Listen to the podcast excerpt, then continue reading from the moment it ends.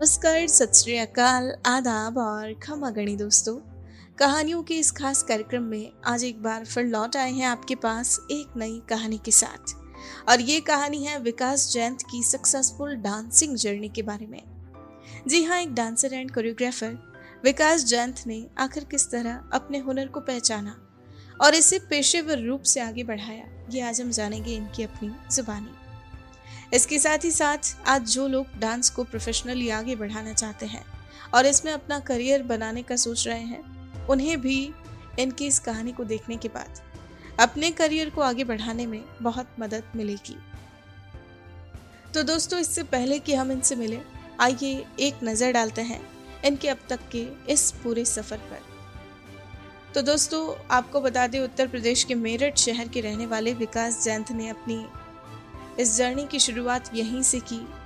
इन्होंने ग्रेजुएशन करने के बाद अपने एक्टिंग और डांस के जुनून को आगे बढ़ाने के बारे में सोचा। कुछ वक्त के लिए एक्टिंग की क्लासेस भी ली, लेकिन यहाँ बात नहीं बन पाई। ऐसे में इन्होंने एक्टिंग छोड़ अपने डांस के जुनून को आगे बढ़ाया। डांस की क्लासेस ली और जब ये इसमें मास्टर हो गए तो इन्होंने अपने इसी पैशन को अपना प्रोफेशन बना लिया। जी हाँ इन्होंने इसे ना सिर्फ़ पेशेवर रूप से आगे बढ़ाया, बल्कि कड़ी मेहनत और सच्ची लगन से आगे बढ़ते हुए आज एक डांसर एंड कोरियोग्राफर के रूप में अपनी नई पहचान स्थापित की है। आपको बता दें, ये मेरठ में ग्रेविटी डांस स्टूडियो के ऑनर हैं और इसके अलग अलग ब्रांचेस के साथ ये सफलतापूर्वक अपनी डांस एकेडमी संचालित कर रहे हैं। तो दोस्तों ये थी इनके अब तक के इस पूरे सफ़र की एक छोटी सी झलक। अब आइए सीधा मिलते हैं इनसे और इनकी ज़िंदगी के तमाम अनुभवों के बारे में जानते हैं। जी हाँ चलिए सुनते हैं इनकी सफलता की ये प्रेरक कहानी, सिर्फ़ और सिर्फ़ इनकी अपनी जुबानी। मेरा नाम विकास जैंत है और मैं मेरठ शहर, यूपी से बिलोंग करता हूँ। बेसिकली वैसे अगर बात करें तो मैं एक गाँव से बिलोंग करता था। बचपन से मैंने प्राइमरी स्कूल आप लोगों ने सुना होगा, गाँव में प्राइमरी स्कूल हुआ करते थे, उससे मैंने पढ़ाई किया। धीरे धीरे मेरा एक शौक था कि मुझे डांस एक्टिंग सिंगिंग ये सब चीज़ों का शौक था। तो जैसे मैंने ग्रेजुएशन के अंदर शहर में आके ज्वाइन किया तो ग्रेजुएशन के साथ साथ जब मैं शहर में निकलता था इधर उधर तो अपने इंटरेस्ट की चीज़ें इंसान ढूंढता ही है तो मेरा मन था शुरुआत में एक्टिंग करने का।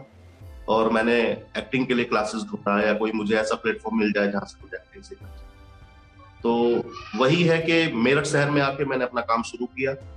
तो एक्टिंग भी किया, लेकिन मुझे एक्टिंग में कुछ समझ नहीं आया या कह सकते हैं कि बहुत सारी चीज़ें ऐसी होती हैं कि करने कुछ जाते हैं और करना कुछ पड़ जाता है। तो दूसरा इंटरेस्ट मेरा डांस था तो मैं डांस सीखने लगा थोड़ा सा सीखा, फिर सिखाने लगा धीरे धीरे धीरे धीरे मैं।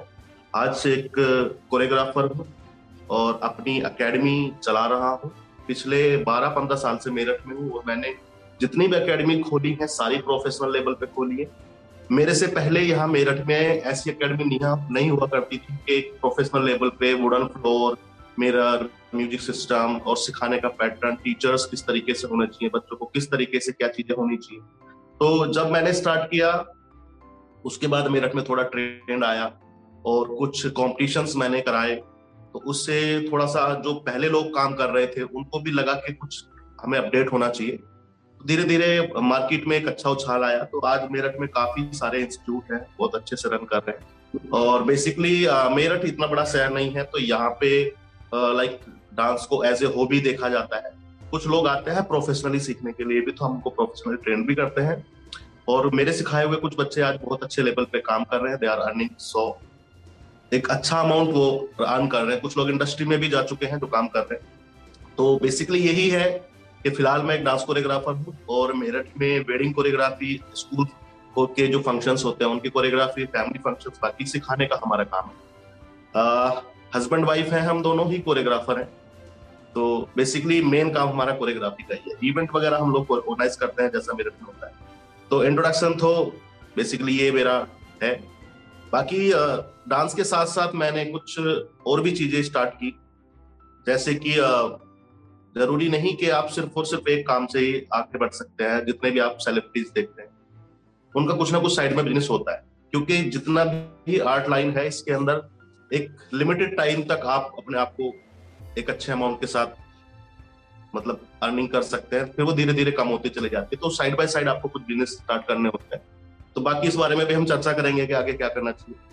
अगर बात करते हैं मेरे बचपन की तो मेरठ से लगभग लगभग 20-25 किलोमीटर दूर एक गाँव है। गाँव का नाम अख्तियारपुर है। तो मैं एक बिल्कुल ही पुअर फैमिली से बिलोंग करता था। और गाँव के अंदर तो डांस वगैरह आप समझते हैं कि बिल्कुल कोई पसंद नहीं करता। तो शुरुआत में मैंने पढ़ाई की तो स्कूल था प्राइमरी स्कूल गाँव में। फिफ्थ क्लास तक मैंने वहाँ से पढ़ाई की। उसके बाद फिर एक इंग्लिश मीडियम स्कूल था, उसमें पढ़ाई की। लेकिन इंग्लिश मीडियम में बस ये समझ लो थोड़ा सा इंग्लिश हो जाता है गाँव में, पूरा इंग्लिश कभी कुछ नहीं होता। तो फिर मैंने वहाँ से ट्वेल्थ पास किया।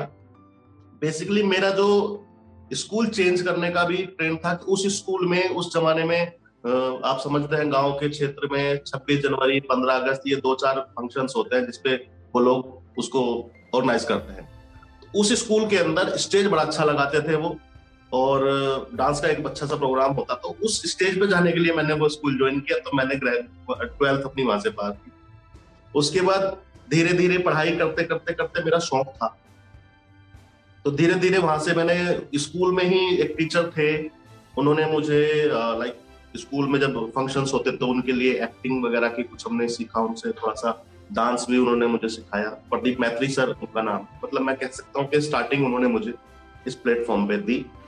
उसके बाद फिर मैं ग्रेजुएशन करने के लिए मेरठ शहर में आया। मेरठ कॉलेज मेरठ से मैंने बीकॉम किया।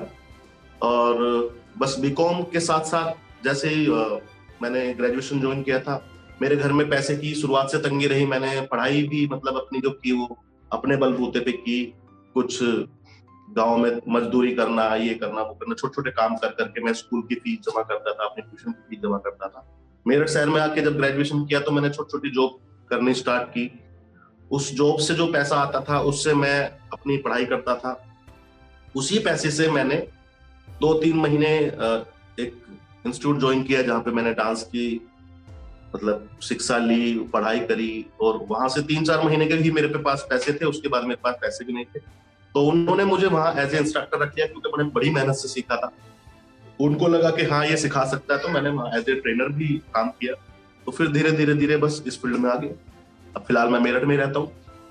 अभी गाँव तो छोड़ दिया है, बस मेरठ में रहता हूँ। बेसिकली जब आप किसी भी फ़ील्ड में जाते हैं तो आप किसी ना किसी को देख के आगे बढ़ते हैं। उस, जैसा उसने किया, वैसा करने की कोशिश करते हैं। तो इट मीन्स आपके पास अगर आपने चूज़ कर लिया है कि आपको इस फ़ील्ड में जाना है तो आपका एक रोल मॉडल भी ऑटोमेटिकली तैयार हो जाता है। बट सर अगर मैं बेसिकली अपनी बात करूँ तो मैं बहुत उलझा हुआ था, क्योंकि गाँव से बिलोंग करते थे स्कूल मैंने टॉप किया अपना तो पढ़ाई अच्छी थी मेरी। उसके बाद गाँव में होता है, सरकारी जॉब के लिए तैयारी करो, मेरा जितने भी फ्रेंड सर्कल था, वो सब गवर्नमेंट जॉब के लिए तैयारी कर रहे थे। दिल्ली पुलिस में जाना है एयरफोर्स में जाना है नेवी में जाना है, यहाँ जाना है, वहाँ जाना है।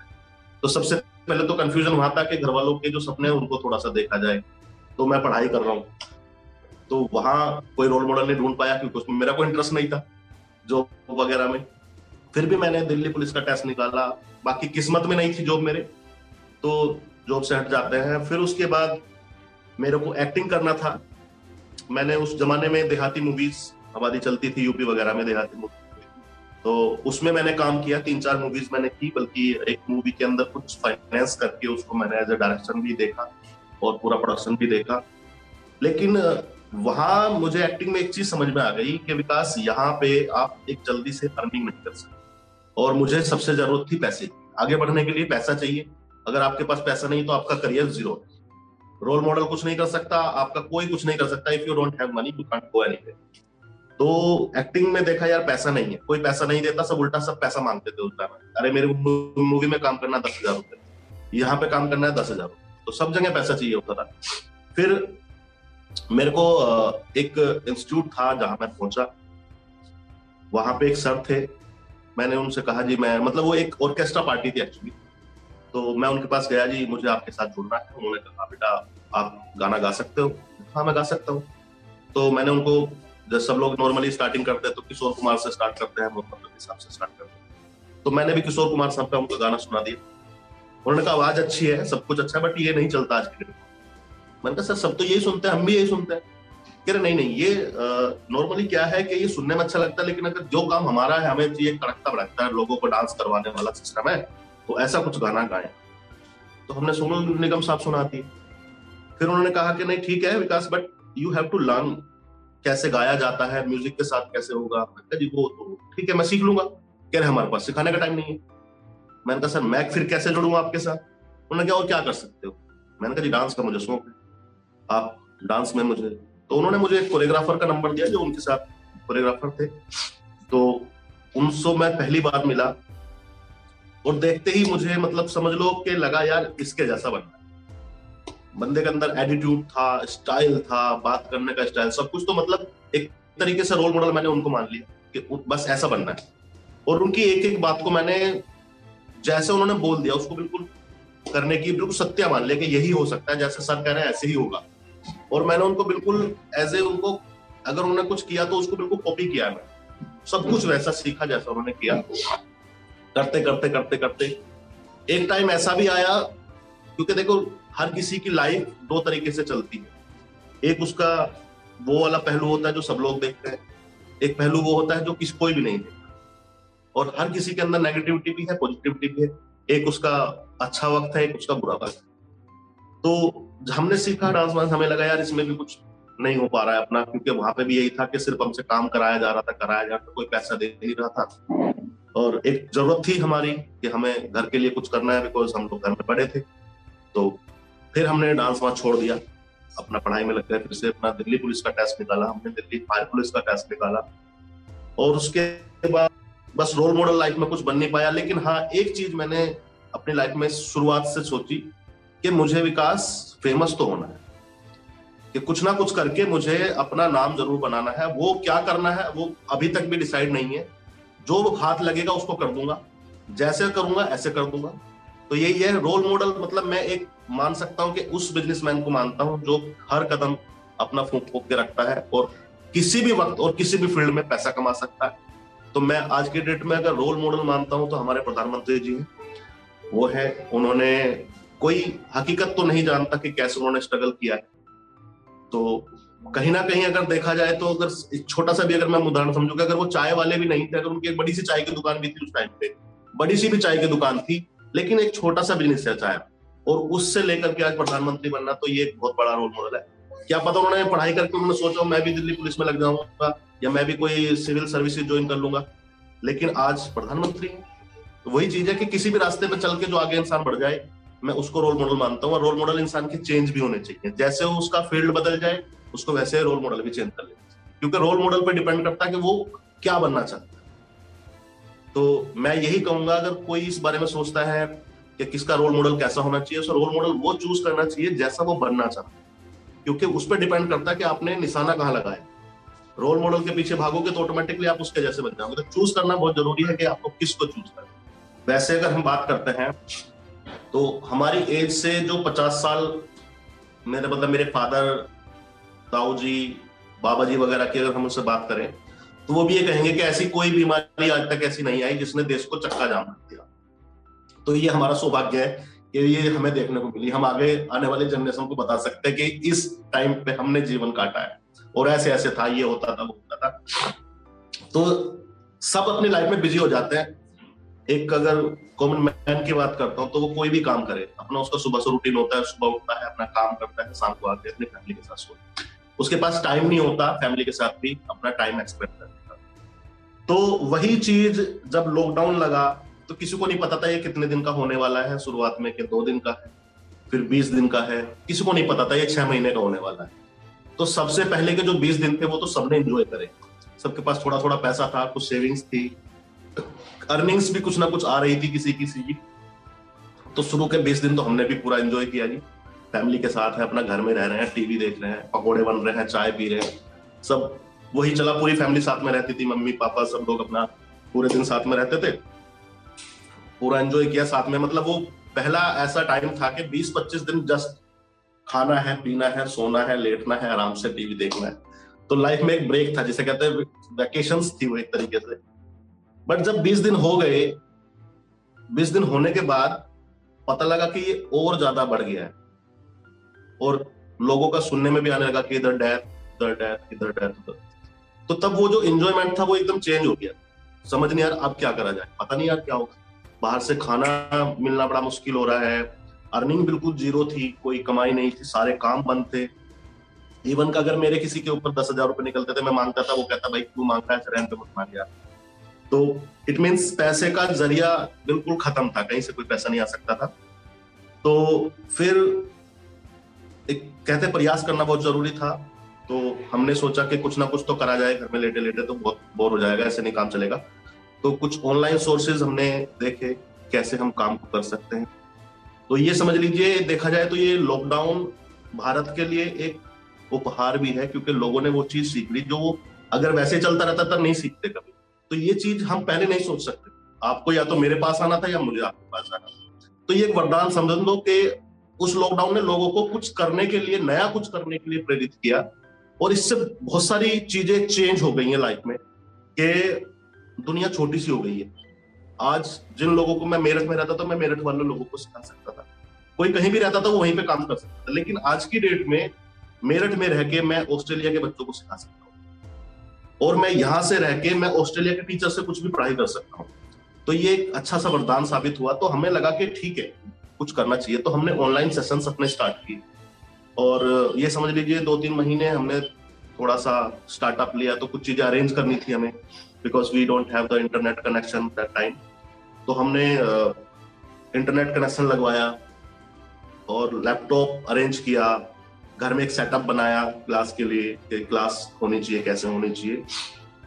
तो उससे लॉकडाउन की स्थिति तो आज भी यही है कि अर्निंग जो है वो अप अप एंड डाउन चल रही है। खासकर हमारा फ़ील्ड जो एंटरटेनमेंट फ़ील्ड है, इसमें जैसे हमारा काम वेडिंग्स का है तो अभी शादियाँ हो रही हैं, लेकिन जिसके पास परमिशन ही नहीं है बड़े लोगों का मतलब बहुत सारे लोगों को बुलाने की तो वो एंटरटेनमेंट का प्रोग्राम नहीं करेगा। वो अपना छोटा जो उसके ज़रूरी काम है, वो करेगा, बाकी नहीं करेगा। तो हमारी अर्निंग अभी भी वही है, कि बहुत ज़्यादा नहीं है। बट हाँ इस ऑनलाइन सेशन से हमें इतना चीज़ें मिल गई कि हम घर में बैठ के अपने रोजी रोटी का गुजारा कर सकते हैं। अपने जो लाइफ की जरूरतें हमें चाहिए, वो हम पूरा कर सकते हैं। तो लॉकडाउन कहीं ना कहीं एक तरीके से अभिशाप भी था और वरदान भी था सब लोगों के लिए, जिसने उस चीज़ में सीख लिया। उसको बहुत कुछ सीखने को मिल गया। आज आप देखते हैं कि एक मेरा दोस्त था, पहले वो बैंगलोर में जॉब किया करता था आईटी सेक्टर के अंदर। तो वो बेचारा घर ही नहीं आता था। उसकी मम्मी अकेली थी और वो वहाँ पे था। तो कभी छुट्टी में लेके आता था आठ दिन की, साल भर में। आज इतना बढ़िया हो गया कि वो अब वर्क फ्रॉम होम कर रहा है। अपना पूरे दिन ऑफ़िस अपने घर में गुजारता है और शाम को अपनी मम्मी के साथ रहता है। तो उसके लिए तो एक समझ लो वरदान मिल गया। अब वो जो वही कर रहा है बट अपने घर में रह के कर रहा है। तो लॉकडाउन को दो तरीके से समझ सकते हैं कि ये अच्छा भी है और बुरा भी है, लेकिन वो कहीं ना कहीं अब धीरे धीरे खत्म हो रहा है। और समझ लीजिए कि एक बुरे वक्त ने कुछ अच्छी चीज़ सिखा दी, बाकी तो लाइफ सबकी ऐसी चल रही ही। अपनी भी ऐसी चल रही है। और आगे बस ये चीज़ हमने भी सोच लिया कि अब हम मेरठ में रह के, मैं खुद और मेरी वाइफ है, हम दोनों ऑस्ट्रेलिया के बच्चों को सिखा रहे हैं यूएस के बच्चों को सिखा रहे हैं। तो आउट ऑफ़ कंट्री के स्टूडेंट हमारे पास है और अच्छा लगता है कि हम इस चीज़ से हम इतने आगे बढ़ पाए। तो लॉकडाउन के बारे में यही अच्छी बात है। बाकी कुछ लोगों को बहुत नुकसान भी हुआ है, कुछ फ़ायदा हुआ है। तो हर का मतलब हर किसी का एक अलग सोच है। मेरी सोच तो यही है। तो मेरा कहना तो यही है लॉकडाउन मेरी हॉबीज मतलब देखिए, शुरुआत में, बचपन में मुझे क्रिकेट खेलना बहुत पसंद था। क्रिकेट खेलता था मैं। गाना गाना मुझे बहुत पसंद है सिंगिंग मैंने करी, स्कूल में भी मैंने बहुत गाने गाए। मुझे लिखने का शौक है, मैं शेर शायरी लिखता रहता हूँ कभी कभी कुछ पोएम्स भी लिखने की कोशिश की तो फिर डांस का शौक था। डांस कहीं भी जाना हो, कोई भी प्रोग्राम हो, अपना डांस तो वहाँ होना ही होना है। तो हॉबीज ज़्यादातर मेरी आर्ट लाइन के अंदर ही थी म्यूज़िक बजाना गाना, ये सब चीज़ें। बट हॉबीज को मैंने अपने एक अलग नज़रिए से देखा। मुझे लगा कि मैं जब उस टाइम क्रिकेट खेलता था, मैं रोज के अपने चार पाँच घंटे वेस्ट कर रहा हूँ हॉबीज के चक्कर में। वैसे इंजॉयमेंट मिल रहा है मुझे बट उसमें मुझे कुछ वैसे तो बेनिफिट नहीं हो रहा। मुझे क्रिकेटर तो बनना नहीं है, मैं क्यों उसमें टाइम वेस्ट कर रहा हूँ? तो मैंने क्रिकेट छोड़ दिया। नहीं करना ये काम मुझे। वो काम, वो हॉबी वो काम करनी है, उसी हॉबी को करना है जिससे मुझे आगे बढ़ना है। तो फिर मैंने सिंगिंग तो अभी ये है बाथरूम सिंगर है, अपना गाते हैं। वैसे भी कभी मन करता है तो गाते हैं। तो उसमें मेरा कुछ खर्च नहीं हो रहा। काम करते करते गा रहे हैं। तो वो हॉबी है, ठीक है, उसमें मेरा कोई लॉस नहीं है। और डांस है डांस अपनी हॉबी थी, उसको मैंने प्रोफेशन बना लिया। अब मैं कहीं पहले वो मज़े के लिए डांस करता था, अब मैं पैसे के लिए और मज़े के लिए दोनों के लिए डांस कर रहा हूँ। तो हॉबीज तो वही है कि अपना जो प्रोफेशन है, वही मेरी हॉबी है। बाकी रही बात कि जो फ्री टाइम होता है, ये काम सबसे अच्छा इसलिए है कि आप कोई भी काम करें, आप सपोज़ करो जॉब करते हैं या कोई बिज़नेस भी करते हैं, अगर आपने कोई दुकान खोल ली तो आपको सुबह सात बजे दुकान खोलनी पड़ेगी, रात को नौ बजे बंद करनी पड़ेगी। तो आपके पास टाइम ज़ीरो आप कोई जॉब करते हैं तो आप सुबह सात बजे तैयार होंगे, आप आठ या नौ बजे जो भी आपका टाइम था, आप ऑफ़िस पहुँचेंगे। पाँच या छह बजे जो अब आपकी छुट्टी होगी, आप आएँगे, उसके बाद खाना वाना खाएँगे, थोड़ा सा टाइम टीवी भी देखेंगे और सो जाएँगे। तो वहाँ भी एक मस्त टाइम थोड़ा सा कम ही रहता है। मेरी इस काम में मुझे सबसे अच्छी बात यह है कि मैं बाउंड नहीं हूँ कहीं मेरे को अभी क्लास जाना है, दो घंटे की क्लास है। क्लास लेके मैं मुझे फिर अपने घर आना है। तो सुबह का नाश्ता भी मुझे अपनी फैमिली के साथ करना है। लंच भी अपनी फैमिली के साथ करना है। डिनर भी अपनी फैमिली के साथ करना है। तो यहाँ टाइम अच्छा है। इसलिए मुझे काम सबसे अच्छा हमारे पास काम करते करते टाइम है। तो उसको हम वैसे ही इंजॉय करते हैं साथ के साथ कि चलो भाई अभी दो घंटे हैं, चलो मार्केट घूम के आते हैं। कुछ शॉपिंग करके आते हैं। ठीक है? फिर आके क्लास ले ली। उसके बाद चलो अब चाय बनाते हैं, चाय पीते हैं। तो कुल मिला के ज़्यादातर टाइम घर में गुजरता है, बाकी सबका एक फ्रेंड सर्कल होता है। रात को कभी कभी बाहर डिनर वगैरह होता है दोस्तों के साथ तो कहीं ना कहीं वीक में टू और थ्री डेज़ ऐसा निकलता है कि मैं बाहर भी चला जाता हूँ। कभी कभी फ़ंक्शन होते हैं मेरे रात को पार्टीज़ होती हैं तो उनमें टाइम गुजरता है। तो कुल मिलाकर देखा जाए तो लाइफ एंजॉय के साथ साथ चल रही है धीरे धीरे तो टाइम तो इंजॉयमेंट यही है, बाकी डांस क्लास है डांस क्लास हमारी हम लोग लेते हैं, वहाँ जाके एंजॉय करते हैं अपने बच्चों के साथ स्टूडेंट है हमारे। तो उनकी साथ क्लास होती है, वहाँ पे भी कभी कभी अपना छोटी छोटी पार्टी किसी का बर्थडे पार्टी हो जाता है, किसी कुछ हो जाता है। तो यानी कि लाइफ को मेमोरेबल बनाने के लिए आपको जो आपके पास छोटा छोटा टाइम है, उसको एक सही तरीके से गुजारा जाए तो वो आपकी यादें बन जाती हैं और यादों के सहारे पूरा जीवन अच्छा करता है। खासकर बुढ़ापा तो अच्छा करता ही करता है। तो मेरा तो मानना यही है कि जितना भी आपके पास टाइम है, मैं ये नहीं कहूँगा कि प्रोफेशन कोई भी कर भाई हर चीज़ का अलग मज़ा है। किसी को अगर सपोज़ करो कि किसी को जॉब भी करनी थी तो वो जॉब कर रहा है, पर उसमें भी उसको मज़ा आ रहा है। तो वही है कि जिस भी चीज़ को आप कर रहे हैं, उसके साथ आपका, आपके पास अगर दस मिनट भी है तो पैसा कमाना एक अलग ज़रूरत है, लेकिन आपके पास जो फ्री टाइम उसको अच्छे से गुजारना आपकी बहुत बड़ी ज़रूरत है, क्योंकि उसको आप अच्छे से गुजारोगे तो कहोगे कि मैंने जीवन में कुछ किया नहीं तो कहोगे कुछ नहीं किया यार, खाते कमाते तो मानना यही है कि जो भी छोटा छोटा टाइम है उसको अच्छे से गुजारें। उसको कुछ मेमोरेबल बनाए। उसमें कुछ यादें हो आपकी। किसी अच्छे लोग, किसी अच्छे पर्सन से मिले, अपने दोस्तों से मिले। उनके साथ कुछ अच्छा टाइम गुजारे। जब आप बूढ़े हो जाएँगे तो फिर आप सोच के बैठेंगे यार यार, ये टाइम भी हमने गुजारा पुराने फ़ोटो देख देख के। तो वही चीज़ है कि जो भी छोटा सा टाइम आपकी लाइफ में मिलता है, उसको अच्छे से आप एक्सपेक्ट करें। मैं भी वही कर रहा हूँ। सबको यही करना चाहिए। जो लोग इस फ़ील्ड में आना चाहते हैं, मैं सिर्फ़ डांस फ़ील्ड की बात नहीं करूँगा, मैं एक परफॉर्मिंग फ़ील्ड जिसमें एक्टिंग सिंगिंग डांसिंग और जितना भी म्यूजिशियन लाइन है, ये सब चीज़ें एक ही चीज़ से चलती हैं, एक ही तरीके से चलती हैं। तो जो लोग इस फ़ील्ड में आना चाहते हैं, उनके लिए मैं सबसे पहले बिल्कुल शुरुआत से शुरू करता हूँ करना क्या चाहिए, कैसे करना चाहिए। देखिए, सबसे ज़रूरत क्या होती है, मैं अपने भी स्टूडेंट आते हैं मेरे पास तो क्या है, पढ़ाई में मन नहीं है उनका। स्कूल छोड़ रखा है, नहीं जाना स्कूल, और अपना डांस के चक्कर में पागल हो गए। तो उनके लिए मेरा सजेशन ये है कि सबसे पहले भाई अपनी पढ़ाई कीजिए बिना पढ़ाई के आप कुछ भी नहीं कर सकते। हर फ़ील्ड में आपको पढ़ाई की ज़रूरत है। क्या कहेंगे, डांस में ज़रूरत नहीं है? नहीं, भाई, डांस के अंदर भी आपको ज़रूरत है। आज के डेट में डांस की पढ़ाई है। अगर आप पढ़े लिखे होंगे, अच्छे से आप किसी को बात कर सकते अगर आपने पढ़ाई नहीं की तो आप अच्छे से नहीं बात कर सकते किसी से। आप इंग्लिश नहीं बोल सकते, आप किसी से अच्छे से कम्युनिकेट नहीं कर सकते, आप पढ़ाई नहीं कर सकते, आप ऑनलाइन आपको कुछ पढ़ना है, वो नहीं पढ़ सकते। आपके अंदर पढ़ाई होना बहुत ज़रूरी है। आपने अच्छे से पढ़ा होना ज़रूरी है। कम से कम ग्रेजुएशन करना ज़रूरी है। अगर आप ग्रेजुएशन कर लेते हैं तो इस फ़ील्ड में आने के लिए आपके पास सारी संभावना है। सपोज़ करो एक बच्चा तो वो है जिसने पढ़ाई नहीं करी। डांस उसने बहुत अच्छा कर लिया, बहुत अच्छा कर लिया। तो एक बच्चा वो है जिसने पढ़ाई की है और साथ में उसने डांस भी किया। वो फिफ्टी फिफ्टी में आ गया। लेकिन उस फिफ्टी फिफ्टी वाले को किसी भी प्राइवेट स्कूल के अंदर जॉब मिल जाएगी। लेकिन जो हंड्रेड परसेंट डांस में ना, उसको जॉब नहीं मिलेगी। इट मीन्स वो अपने स्किल्स को यूज़ नहीं कर सकता बिना पढ़ाई तो सबसे ज़रूरत यह है कि सबसे पहले तो भाई आप पढ़ाई पूरी करें। उसके साथ साथ आप इसको चलते रहें, कोई दिक्कत नहीं। आपको एक्टिंग करनी है एक्टिंग करते रहें। डांसिंग करनी है डांसिंग सीखते रहें। और जब आपकी ग्रेजुएशन हो जाए, तब आपको पूरा का पूरा फोकस रखना चाहिए कि अब मुझे एक्टर बनना है सिंगर बनना है कुछ भी बनना है। तो सबसे पहले ग्रेजुएट उसको अपने ग्रेजुएशन कंप्लीट करनी है। सेकंड थिंग अब उसको ये देखना है कि मुझे बेसिकली करना क्या है।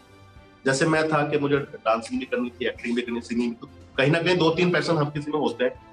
तो उसे ये देखना चाहिए कि किस चीज़ में वो जल्दी से आके निकल सकता है। उसके पास सोर्सेज क्या है? अब सपोज़ करो, घर में तो सब डॉक्टर हैं। और मैं अगर डॉक्टर बनना चाहूँ तो मेरे पास सोर्सेज बहुत सारे हैं। मेरे पेरेंट मुझे आगे बढ़ा देंगे। उनकी उस हर चीज़ की नॉलेज है, मुझे हर चीज़ की नॉलेज दे देंगे। अब अगर एक डॉक्टर के बच्चे को डांसर बनना हो तो उसके पास सोर्सेज हो जाते हैं, जी। पैसा उसके पास है बट वैसे सोर्सेज खत्म हो गए कि उसमें नॉलेज नहीं है। और बिना नॉलेज के किसी भी रास्ते पे चलना मतलब अंधेरे रास्ते पे जाने वाला मतलब है। तो उसको ये भी देखना चाहिए कि आपके पास सोर्सेज कितने सारे हैं और आप कितने बना सकते हो। तो मेन चीज़ यही है कि अगर सपोज़ करो उसे डांस फ़ील्ड में आना है तो उसके शुरुआत उसने कैसे की, उसके टीचर्स कैसे थे, उसने कैसी जगह सीखा है, ये चीज़ें बहुत मायने रखते हैं। क्योंकि कभी कभी क्या होता है कि जो बस सिर्फ़ सीख साख के टाइम वेस्ट करके घर में बैठ जाते हैं। बहुत सारे स्टूडेंट होते हैं, मैंने देखे हैं इस फ़ील्ड के अंदर। बहुत सारे लोग जो 20-22 साल तक डांस के चक्कर में लगे रहते हैं, लेकिन जब तक वो सिंगल रहते हैं, जब तक तो अपना खर्चा निकाल लेते हैं। लेकिन जब वो शादी हो जाती है, उनकी फिर उनके पास पैसा इतना नहीं होता कि घर चला सके तो फिर उनको अपना फ़ील्ड चेंज करना पड़ता है। वो फिर कुछ ना कुछ अलग ही बन जाते हैं। तो ऐसा नहीं करना है। हर चीज़ को प्लान रूप से चलना चाहिए आपको। जो भी आपको करना है, शुरुआत से समझ के चले। अगर आपको मैं डांस फ़ील्ड में हूँ तो मैं डांस फ़ील्ड के बारे में बताना चाहूँगा। आपने ग्रेजुएशन की, उसके साथ साथ पढ़ाई करी। आज की डेट में तो स्कूल में भी सिखाया जाता है। स्कूल में भी एक टीचर्स होते हैं। आपके पास कोरियोग्राफर भी होते हैं म्यूज़िक टीचर भी होते हैं और एक्टिंग भी सिखाई जाती है कुछ स्कूलों में। तो स्कूल से आपने सीखना स्टार्ट कर दिया। जब आपने ग्रेजुएशन किया तो आपने किसी अच्छे टीचर के अंडर किसी अच्छे कोरियोग्राफर के अंडर में अपनी ट्रेनिंग लेनी है, एक से डेढ़ साल। उसके बाद आपको ये देखना है कि आपको कैसे शुरुआत करनी है? आपको इंडस्ट्री में जाना है तो उसका रास्ता अलग है। आपको हॉबी के लिए सिर्फ़ पार्ट टाइम काम करना है तो उसका रास्ता अलग है। आपको परमानेंटली इसी लाइफ में कोरियोग्राफर बनना है तो वो एक रास्ता अलग है। अगर आपको इंडस्ट्री में जाना है तो फिर आपको पैसे के पीछे नहीं भागना है। आपको सिर्फ़ और सिर्फ़ फेम के पीछे भागना है। जहाँ आपको लगता है कि यहाँ मुझे कुछ ना कुछ मिल जाएगा, फेम, कुछ अच्छा काम, किसी रियलिटी शो, किसी उसमें जाना चला जाइए। तो बहुत सारे जो आज आप देखते हैं रियलिटी शो जैसे डांस प्लस हो गया, पहले टीआईपी आता था, उससे पहले कुकी आता था। तो वहाँ पे जब आप परफॉर्मर बनते हैं तो कुछ नहीं मिलता है जब आप परफॉर्म वहाँ पे करते हैं तो कुछ भी नहीं मिलता। जब टॉप ट्वेंटी में आप आ जाते हैं, तब आपके पास पैसा आना शुरू होता है। उससे पहले आपको सिर्फ़ फेम मिल रहा होता है। लेकिन वो जब आपके पास फेम इकट्ठा हो गया, आप एक एक परिचित इंसान हो गए तो फिर आपके पास पैसा ही पैसा है। तो एक रास्ता वो है कि वहाँ जाके आपको पैसा मिलेगा तो उस रास्ते पे थोड़ा सा रास्ता लंबा है। उसके लिए आपको बहुत कठिन परिश्रम करना है, आगे बढ़ना है, मेहनत करना है, और एक सही रास्ता चूज़ करना है। तो वहाँ जाके पैसा है। अगर आपको नॉर्मली ये कि नहीं, अभी मुझे थोड़ा सा पैसा भी मिलता रहे, मैं करता रहूँ तो फिर आपको ग्रेजुएशन के बाद कोई पार्ट टाइम इंस्टीट्यूट जैसे मेरे इंस्टीट्यूट में आते हैं, बच्चे वो सिखाते हैं, उनको अर्निंग होती है स्कूल ज्वाइन कर लेते हैं, मैं स्कूल में स्कूल में भी बारह, पंद्रह, बीस हज़ार रुपए तक की सैलरी आराम से मिल जाती है छोटे शहर में। तो उसके साथ साथ आप पढ़ाई भी कर सकते आपने पैसा भी कमाना शुरू कर दिया। आपने सपोज़ करो ग्रेजुएशन के साथ साथ आपने किसी स्कूल में एक साल नौकरी की। एक साल की नौकरी में आपने इतना पैसा इकट्ठा कर चुके होंगे आप कि आप मुंबई शहर में जाके किसी अच्छे कोरियोग्राफर के अंडर में ट्रेनिंग लेके उसी के साथ अपना करियर स्टार्ट कर सकते हैं। तो रास्ता बनाना आपके हाथ में आपको कैसे बनाना है? मेन चीज़ ये है। तो आने वाली जो जनरेशन है, उसके लिए मेरा सजेशन यही रहेगा कि देखो, जाना तो सबको है, लेकिन कुछ लोग ही पहुँच पाते हैं। उनका रीजन ये होता है कि उन्होंने सही तरीके से अपने रास्ते को प्लान नहीं किया है कि जाना कैसे। तो कहीं ना कहीं वो फिर दोष देते हैं कि मेरी फैमिली के पास पैसा नहीं था, मेरे को टाइम नहीं मिल पाया, मेरी जॉब लग गई, मेरा ये हो गया, मेरा वो हो गया। तो वो जो चीज़ें हैं, वो सिर्फ़ एक बाद में समझ लो, एक तरीके से बहाना है। बाकी अगर आप चाहे कि आपको वहाँ जाना है तो आप पहुँच सकते हैं। आपका रास्ता सही होना चाहिए। तो रास्ता सही चूज़ करो, अच्छे टीचर समझो। जो आपको सही रास्ता दिखाए, वही टीचर है, गलत रास्ता दिखाने वाले। कभी टीचर नहीं हुआ करते। तो मेरा मानना यही है कि आपको हर चीज़ सोच समझ के चूज़ करनी है। आपका जो सिलेक्शन है, वही आपको आगे पहुँचाने वाला है। वही आप डिपेंड करता है कि आप क्या बनेंगे आप कामयाब होंगे या फेल हो जाएँगे। तो मेरा मानना यही है कि जनरेशन जो आगे आने वाली, उसके लिए एक सिलेक्शन जो होता है, वो बहुत सोच समझ के करना चाहिए। जब आप किसी भी लाइन पे आगे चलते हैं तो जैसे रोड पे चलते हुए माइलस्टोन आते हैं, ऐसे ही करियर के अंदर भी माइलस्टोन आते हैं। वो आपको नोटिस कराते हैं कि आप कहाँ तक पहुँचे। तो माइलस्टोन हमारे लाइफ में कैसे होते हैं? आपके फ्रेंड्स आपकी फैमिली आपकी लाइफ में आने वाले जो लोग होते हैं, वो माइलस्टोन हो सकते हैं। और आपको चूज़ करना है कि किस माइल स्टोन के साथ आपको ब्रेक लेना है, उसके लिए यादें बनानी उसके आगे बढ़ना है।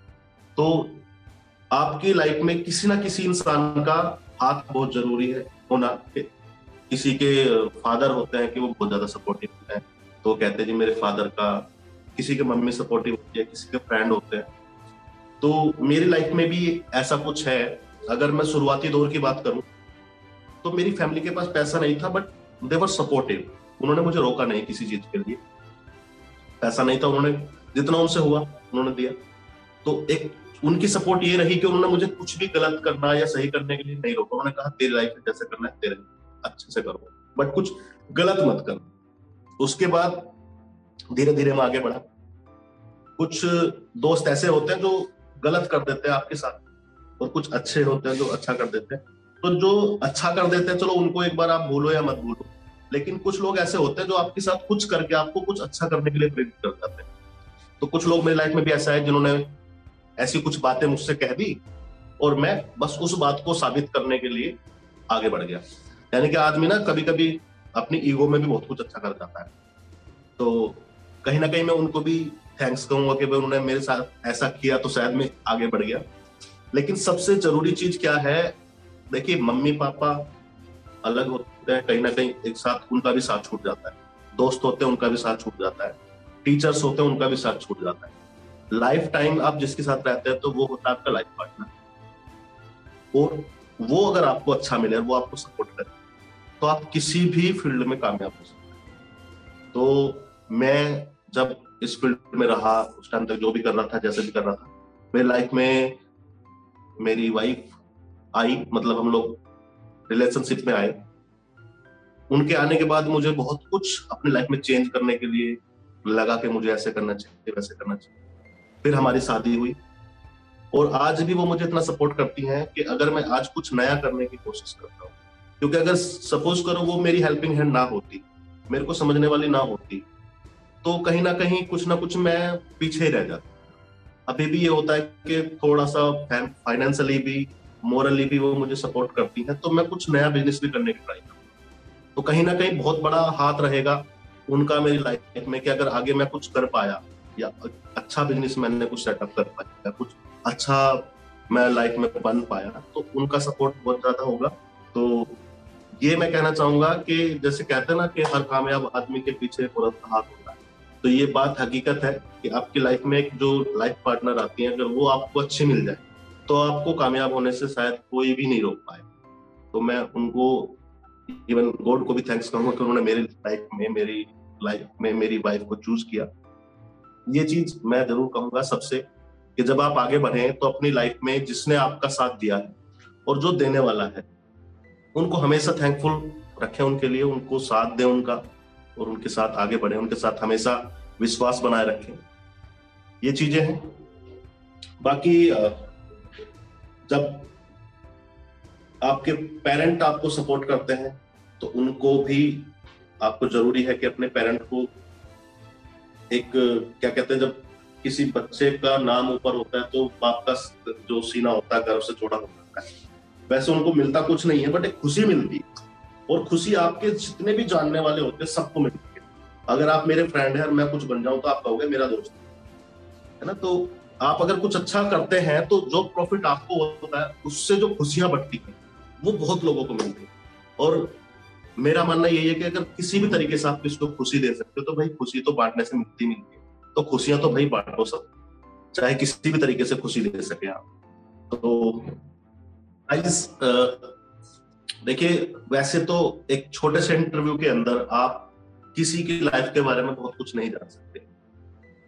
अगर हम बात करें रामायण की तो रामायण वैसे तो काफ़ी मोटी बुक होती है। हम उसमें पढ़ते हैं कि राम जी ने अपना जीवन कैसे जी। उसको पढ़ने से हम एक, देखा जाए तो राम भी एक इंसान थे। उनकी लाइफ को पढ़ते हैं कि उन्होंने कैसे किया, क्यों किया, कैसे किया, क्या किया। तो देखा जाए तो हम उसकी लाइफ पढ़ रहे क्यों पढ़ रहे हैं? कहीं ना कहीं हमें उसकी लाइफ में कुछ अच्छा सीखने को मिलता है। और कुछ ना कुछ तो उन्होंने गलत काम भी किए होंगे ना अपनी लाइफ में। गलत काम भी ज़रूर करते हाँ, आप भी करते मैं भी करता हूँ गलती से हो जाते हैं। लेकिन उस किताब के अंदर उनके कोई भी गलत बात नहीं लिखी हुई है। आपको सब चीज़ें पॉजिटिव वे में आपको दी गई है। तो अगर आप किसी के भी इंटरव्यू को उसके लाइफ के बारे में अगर आप पढ़ते हो तो ज़रूरी नहीं कि आप उसकी नेगेटिव चीज़ें सीख। उनको छोड़ दो। जब आप घी निकालते हैं तो घी ऊपर ऊपर से निकालते नीचे की छात जो होती है उसको मन है आपका, पिए ना पिए, आप गाय को दे दे, फेंक दे। तो घी को तो आप संभाल के रखें। तो मेरा मानना यही है कि जब भी आप किसी की लाइफ के बारे में पढ़ते हैं, मैंने अभी जो इंटरव्यू दिया, उसमें जो भी चीज़, अगर आपको कुछ अच्छा लगा तो उसको आपको कैच कर लेना चाहिए। और अगर कुछ बुरा लगा है तो उसको छोड़ देना चाहिए। हर इंसान की लाइफ की अच्छाई को अगर आप चूज़ करते चले जाएँगे तो आपके लिए हर इंसान अच्छा आप बुराई देखो ही मत। तो वही है कि हम राम को जैसे पढ़ते हैं, वो इसलिए हमारे लिए मर्यादा पुरुषोत्तम, उनकी पॉजिटिव चीज़ें समझे। अगर कोई हमें उनके बारे में नेगेटिव भी बता देता उन्होंने ऐसे किया तो कहीं ना कहीं एक लग जाता है ये तो ऐसा भी है। तो वो चीज़ है। तो मेरा मानना यही है कि भाई, आप हर किसी से कुछ ना कुछ सीखते हैं लाइफ में हर इंसान से कुछ ना कुछ सीखते हैं, हर एक पल से कुछ ना कुछ सीखते हैं। तो ज़रूरत यह है कि आपको पता होना चाहिए आप क्या सीख रहे हैं। एक बार का मैं छोटा सा उदाहरण दूँगा। मैं उस टाइम पे मार्केटिंग की जॉब किया करता था, मेरे पास एक घंटा था। फ्री तो मैं सोचा क्या करूँ? एक रास्ता मुझे दिखाई दिया, वो रास्ता मैंने जीवन में कभी देखा नहीं। मैंने कहा चलते हैं। उस रास्ते पे एक घंटा घूम के आया मैं और वापस वहीं खड़ा होकर गया मेरा दोस्त मिला, कहा था भाई? मैंने कहा ऐसे घूमने चला गया। कह रहे, कहा है भाई? यार, एक घंटा खराब कर लिया तूने, चक्कर में। मैंने कहा, एक घंटा खराब नहीं किया, मैंने एक नया रास्ता सीख लिया। इस रास्ते से घूम के यहाँ से यहाँ आ सकते हैं। कम से कम एक घंटे में कुछ सीखा। तो आपको ये देखना है कि आप उस चीज़ से सीख पा रहे हैं, नहीं सीख पा रहे। सीख तो आप जाते हैं। बट आपको नोटिफाई भी करना चाहिए अपने आपको कि मैंने ये चीज़ सीखी है। जब तक आपको नहीं पता चलेगा, जब तक आप खुद ही नहीं समझ पाओगे कि आपने क्या सीखा तो हर इंसान से कुछ ना कुछ सीखना चाहिए। जैसे कुछ आपने मुझसे सीखा होगा तो मैंने भी आपसे बहुत कुछ सीख लिया होगा। बातों बातों में इंसान एक दूसरे से चीज़ों को शेयर करता है। तो आप हर पल सीखें। हर इंसान से सीखें। मूवीज़ लोग एंटरटेनमेंट के लिए देखना चाहते हैं। जाते हैं थिएटर में तीन घंटे खराब करते हैं। लेकिन अगर वो मूवी से सीखना चाहे तो बहुत कुछ सीखते हैं। बहुत कुछ सीखने को मिलता है। और उन सीखी हुई चीज़ों को अपनी लाइफ में अगर आप डाल दें तो आप बहुत अच्छे इंसान और बहुत अच्छे कामयाब पर्सन बन सकते हैं। हर मूवी के अंदर आपको बहुत कुछ सीखने को मिलता है। आप नोट मतलब गौर से देखना मूवी आपको कुछ ना कुछ सिखाती रहती है। हर डायलॉग्स के अंदर कुछ ना कुछ सीखने को है। मैंने आपसे कुछ बातें की तो बहुत सारी चीज़ें अच्छी हो सकती हैं, कुछ बुरी भी हो सकती है। आपसे जो मैंने कुछ सीखा तो मुझे लगा कि हाँ मैं, मुझे ये चीज़ सीखनी थी। मैंने सीख ली आपसे। आपने मुझसे सीख ली। तो वही चीज़ है। ज़रूरी है, आप पूरी दुनिया में, पूरी लाइफ जितना टाइम गुजारते हैं, सीखने के लिए गुजारते हैं। और ये दिमाग जो आपके पास है, ये एक ऐसी हार्ड डिस्क है कभी फुल नहीं होगी। आपके पास भी होना चाहिए कि फुल करके दिखाओ। ज्ञान इतना बड़ा भंडार है कि कभी कम नहीं होगा आप सीखते जाओ, सिखाते जाओ, सीखते जाओ, सिखाते जाओ। तो मैं यही लोगों से कहना चाहूँगा, चाहे वो कुछ भी करें लाइफ में भाई सीखते रहो, सिखाते रहो, अपना ज्ञान सीखो और दूसरों को बांटते रहो। ये लोग पहले आप कभी बिलीव करते होंगे कि अमर होता है इंसान। अच्छे काम करो, अमर हो जाओगे, अच्छे काम करो, अमर हो जाओगे, आपने बहुत सारी किताबों में पढ़ा तो कोई ऐसा अमर होने का कोई वो नहीं है कि आप अमर हो गए तो ऊपर जाके चाँद पे बैठ गए, ऐसा कुछ नहीं होता। अमर होने का मतलब ये है कि दुनिया में आपका नाम चलता रहे। लोग आपके नाम को जानते रहे। तो कुछ लोग कहते नहीं भाई, आपको फैमिली भी बनानी ज़रूरी है आपका बेटे होंगे तो आपका नाम चलेगा। ज़रूरी नहीं है भाई। आप सोच के चले, किसी भी परिचित इंसान का नाम उठा ले। आपसे बीस पचास साल पहले, आप उनका नाम जानते हो, उनकी फैमिली के नाम को नहीं जानते। क्योंकि उन्होंने इतने अच्छे काम किए। आप राम को जानते हो उनके बेटों का क्या हुआ, कोई नहीं पढ़ना चाहता, ना कोई जानना चाहता। तो वही चीज़ है कि आप कुछ अच्छा करेंगे तो लोग आपको जानते रहेंगे, पहचानते रहेंगे, आपको याद करते रहेंगे तो आप अमर हो जाएँगे। तो लाइफ का मोटिव यही होना चाहिए कि भाई आप कुछ ऐसा करो कि लोग आपको याद कर सकें। तो मेरी लास्ट बात यही रहेगी कि हर इंसान के पास एक मौका होता है अपने आप को अमर कहलाने का। तो वो आपके पास भी है, मेरे पास भी है, सबके पास। अब डिपेंड ये करता है कि कौन उस चीज़ तक पहुँच पाता है, कौन नहीं पहुँच पाता कोई पूजा पाठ करने से आपको अमरता नहीं मिलेगी करो उसको भी, वो एक पॉजिटिव एनर्जी आपको क्रिएट करके देती है। लेकिन कर्म अच्छे करने से आप पक्का हंड्रेड परसेंट आप कामयाब हो जाएँगे और आप अमर हो जाएँगे। बहुत सारे उदाहरण आप पढ़ते हैं। गांधी जी हैं, नेहरू जी हैं, जितने भी आप रोल मॉडल जिनको हम समझते हैं तो वो अमर हैं। मर गए वैसे तो लेकिन अमर इसलिए कि हम उन्हें याद कर रहे हैं, हम उन्हें पढ़ रहे हैं। उनकी लाइफ को पढ़ पढ़ के हम कुछ सीख रहे हैं। तो यही चीज़ है, सीखते रहो, सिखाते रहो, अमर हो जाओ। मेरी इस वीडियो को देखने वाले सभी लोगों को मैं धन्यवाद कहूँगा और मैं सभी से गुजारिश भी करूँगा कि इस वीडियो को, उस चैनल को सब्सक्राइब करके इस वीडियो को आप दूसरे तक शेयर करें। आपने कुछ सीखा, किसी और से सीख सकते हैं, कुछ और भी लेकर सीख सकते हैं। तो इस मुहिम में आप साथ दीजिए। और ऐसी ही ज़बरदस्त और बड़े अच्छे लोगों की इंटरव्यूज़ उनके बारे में पढ़ने के लिए, उनकी वीडियोस देखने के लिए आप वर्क मोब ऐप डाउनलोड करें, जिससे आपको बहुत सारी चीज़ें सीखने को मिल सकती है। इस पे बहुत अच्छे अच्छे जो अपनी लाइफ में कुछ कर चुके हैं, उनका आप, उनकी नॉलेज आप तक शेयर की जा रही है। तो मेरे हिसाब से आपको अभी के अभी करना चाहिए और दूसरों की चीज़ों को समझना चाहिए और अपने लाइफ में कुछ आगे बढ़ने के लिए आपको एक अच्छा रास्ता दोस्तों, आपको अगर हमारी कहानी पसंद आई हो तो आप हमें पॉडकास्ट पर ज़रूर फॉलो करें लाइक करें और तुरंत ही सब्सक्राइब करें। और अगर आप हमसे जुड़ना चाहते हैं और अपनी कहानी को भी बयां करना चाहते हैं तो हमारा मेल आईडी है support at the rate W O R K M O B workmob dot com नमस्कार।